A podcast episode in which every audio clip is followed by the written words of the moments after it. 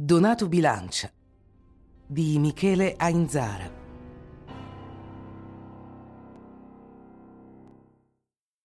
È il momento di tirare il fiato. Per ricapitolare abbiamo un killer di prostitute e un rapinatore spietato, che sembrano però essere ciascuno almeno motivato da un filo conduttore. I prossimi due omicidi del tutto inspiegabili aggiungeranno invece il panico generale all'ansia, tanto da spingere gli inquirenti a invitare alla cautela negli spostamenti quotidiani.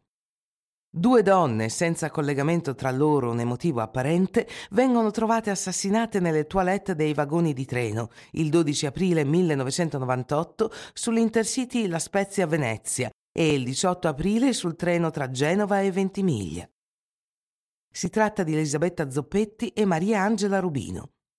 La dinamica è la stessa uccise con un colpo di arma da fuoco alla testa e abbandonate al suolo con la porta chiusa dall'esterno. L'assassino deve essere entrato con una chiave passepartout, commesso il fatto e aver bloccato nuovamente la porta per poi svanire. A dare l'allarme è il personale delle ferrovie. Nel primo caso, col treno in movimento, due controllori si rendono conto che la toilette è occupata da troppo tempo e decidono di intervenire. Elisabetta Zoppetti, diretta a Milano, non ha avuto scampo. Nel secondo è un'intuizione del capostazione di Ventimiglia all'arrivo del convoglio.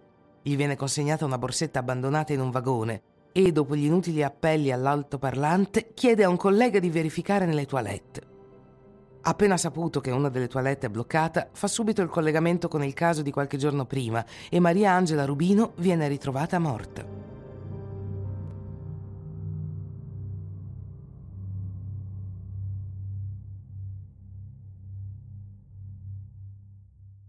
È il momento di ritornare alla denuncia del signor Monello, da cui siamo partiti.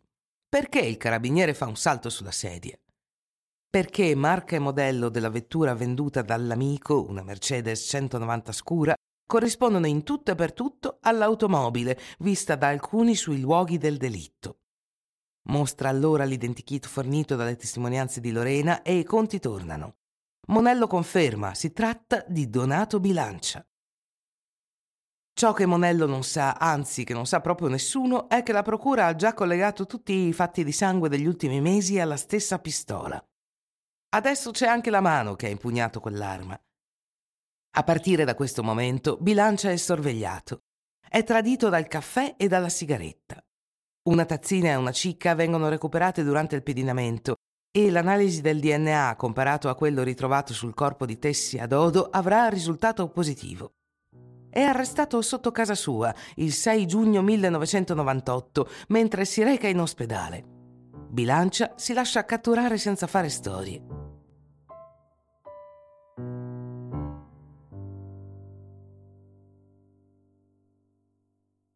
È davanti al pubblico ministero Zucca, dapprima per l'omicidio di Tessi a Dodo, per cui ci sono dei riscontri oggettivi, che Bilancia apre la diga a chiarire la scalata infernale degli ultimi mesi. Si parte dall'umiliazione, elemento scatenante della tormenta. Il tradimento dell'amico Maurizio e del suo compare Centanaro che, come dice lui, ha provocato un patatrac del cervello. Una volta entrato in possesso dell'arma inizia a pedinare Centanaro fino a sorprenderlo il 13 ottobre 1997 sotto casa e a costringerlo nell'appartamento a subire un processo sommario. Sarà il primo a pagare il patto traditore con parenti. Lo lega con del nastro adesivo con cui gli copre la bocca fino a farlo soffocare. Per assicurarsi della morte gli sferra un calcio ai testicoli. Nessuna reazione. Prima di abbandonare il corpo farà sparire le tracce del nastro. È questo il primo omicidio di Donato Bilancia, che però passerà sotto silenzio, in quanto la morte di Centanaro, come sappiamo, verrà attribuita a cause naturali.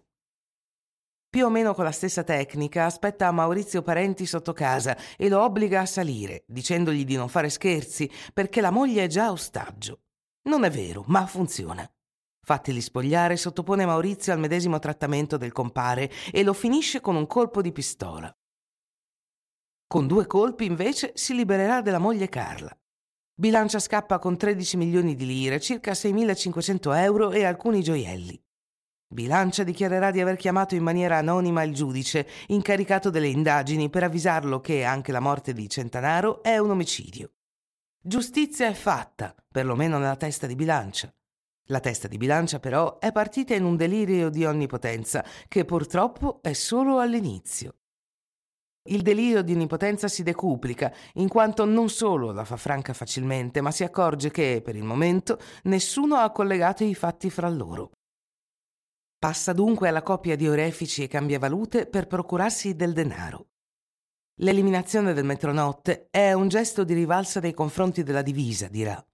La stessa rivalsa probabilmente che vuole prendersi attaccando le prostitute che, in quanto donne, rappresentano una delle sue frustrazioni più umilianti, rivelata durante le numerose perizie. Una volta iniziata la discesa, pare non finire più. Dopo aver esplorato la vendetta, la rapina, l'omicidio motivato da risentimento, raggiunge il fondo dell'abisso attraverso l'omicidio per niente le donne sui treni. Null'altro se non provocare la morte senza alcun motivo valido. Bilancia, che ha orrore della vista del sangue e non sopporta le siringhe, getta sulla testa delle vittime dei treni qualche indumento per non vedere le conseguenze del gesto. Anche l'ultimo omicidio, Giuseppe Milito, sull'area di servizio di Arma di Taggia, è in qualche modo la sintesi della sua personalità distorta. Va in autostrada a fare il pieno, tentando di ottenere credito dal benzinaio, il quale però pretende i soldi subito. Bilancia gli svuota addosso il tamburo della 38 uccidendolo. Coi soldi rapinati andrà a saldare il conto lasciato in trattoria. L'onore è salvo.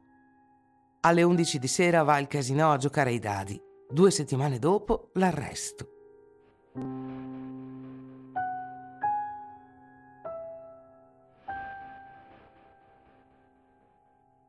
Gli esperti hanno del materiale complesso con cui confrontarsi durante le 13 perizie a cui lo sottopongono.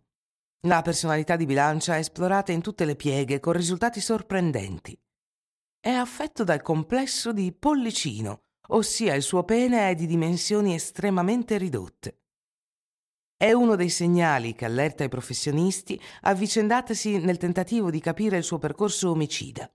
Il primo avvocato, Nino Marazzita, contattato direttamente dal criminale per occuparsi della sua difesa, racconta che durante il primo colloquio Bilancia ha persino proposto di mostrarglielo, ma l'avvocato gli crede sulla parola. Il contratto, firmato tra professionista e assistito a suggello del mandato, è altrettanto singolare. Mentre gli offre una caramella, Bilancia spiega di non avere una lira e di non potersi permettere la parcella. Marazzita accetta, considerando la caramella come un acconto sul suo avere. Altrettanto singolare è la richiesta di bilancia di poter avere di tanto in tanto un'avvocatessa. Così, una volta andata via, lui può soddisfarsi pensando a lei. Nei vari resoconti, Walter ricorderà di aver avuto un'infanzia complicata a causa della madre che esponeva sul balcone, a beneficio del vicinato, il lenzuolo con le macchie di pipì che si faceva a letto fino agli undici anni. E di un gioco di cui il padre lo faceva oggetto quando per le vacanze andavano in Basilicata, in cui nacque nel 1951. Lo obbligava a stare in piedi sul letto e gli abbassava gli slippini davanti alle tre cuginette, che Bilancia definisce le mummie. Imputa alla vergogna di quella figura l'arresto dello sviluppo del pene. Nelle sue avventure sessuali predilige i rapporti orali, spesso imposti con la forza o il ricatto, facendo poi ammenda lasciando qualche banconota.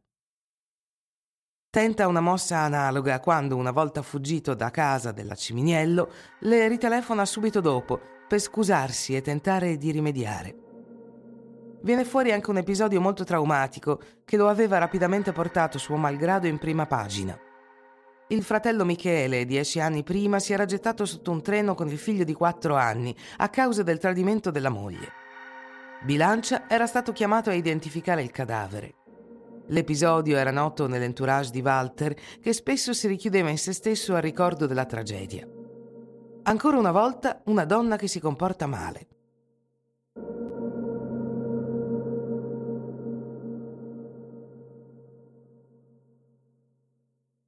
L'imputato sembra conscio della risonanza mediatica del processo e dice all'avvocato di volersi occupare direttamente dei rapporti con la stampa, volontà che è interpretata come il godimento dell'ascesa da nullità a personaggio riconosciuto.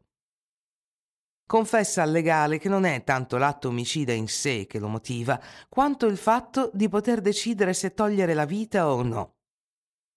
Le prostitute dovevano essere tutte di nazionalità differente per diversificare le prede nel suo carniere. Marazzita abbandona il caso alla fine dell'istruttoria, restituendo la caramella.